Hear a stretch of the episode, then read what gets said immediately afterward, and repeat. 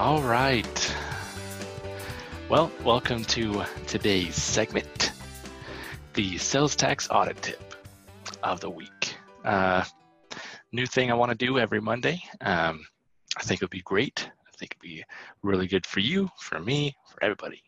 Uh, I hope you enjoyed uh, the music. Hope it's uh, inspirational for this Monday uh, morning. Um, before we get started with my tip, because of course it's going to be pretty quick, uh, tips don't take too long. But uh, I want to provide some some motivation to your Monday morning, I guess, uh, as I as I uh, look for motivation myself Mondays. And today, the motivational motivational thought comes from uh, Fred Rogers. So Mr. Rogers, and I'm sure everybody is familiar with Mr. Rogers. Uh, my wife and I recently watched the movie with Tom Hanks last night. it's a fantastic movie. You got to kind of see into you know his mind and and and how he operates, and it was pretty phenomenal. And I definitely want to be more like Fred Rogers. He just cares about everybody, and uh, well, genuinely cares. It's it's it's not. Uh, not fake and he, and and his daily routines show how much he cares. And so let me share this quote with you. And and i think this quote goes well with today's kind of worldly climate. Um, but it says when i was a boy and i would see scary things in the news my mother would say to me look for the helpers. You will always find people who are helping which I thought was awesome because you know you, you flick on the news and uh, what do you see?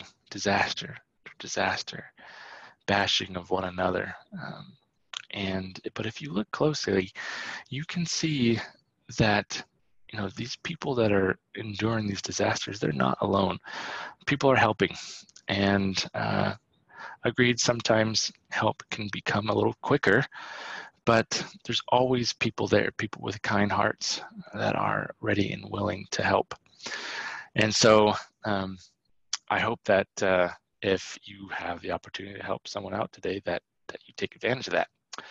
All right, now on to the tip for the day. This um, tip, all my tips are going to be coming from the our ultimate guide to fighting a sales tax audit, and you can find that in the description uh, down below or up above, depending on the medium that you are watching this today. And uh, you can download that for free. And uh, maybe next time you can guess what uh, next week's tip will be. Um, so if you haven't downloaded the audit guide yet, I would suggest doing that. So today's uh, tip, I wanted to go over what kind of companies get audited and why. Now, there is could be hundreds of different reasons why, um, but more often than not, um, it, it, there's some factors that go into it. And sometimes it's just a case of, of bad luck.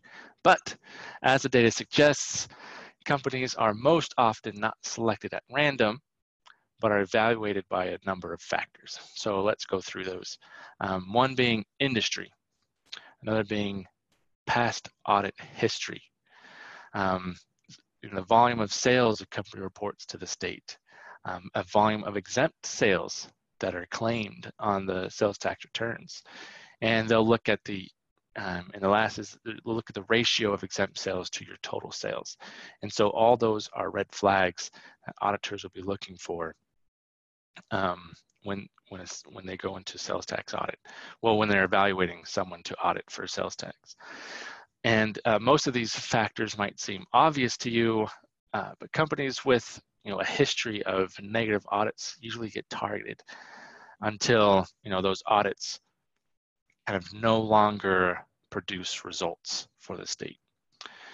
Uh, companies that have high revenues, you know, they'll find themselves in a perennial, perennial, sorry, uh, perennial audit whereby any number of auditors from multiple states may come in and um, audit you on an annual basis, which which is crazy. But those of you listening from larger companies will know that this is true and it can be very meticulous and sometimes it seems like the auditors you know you kind of have an office for each state that comes and audits you uh, annually so you'll just have you know their area set up year round and uh, it's also not surprising that companies that report a high ratio of exempt sales to total sales that raises a flag uh, especially if that ratio isn't consistent throughout the year and your uh, industry peers and um, so you need to be to be aware of that. And uh, what's less evident to most people is, you know, the first criteria that I mentioned, industry, and this factor seems to be accounting for more and more audit activity across the U.S.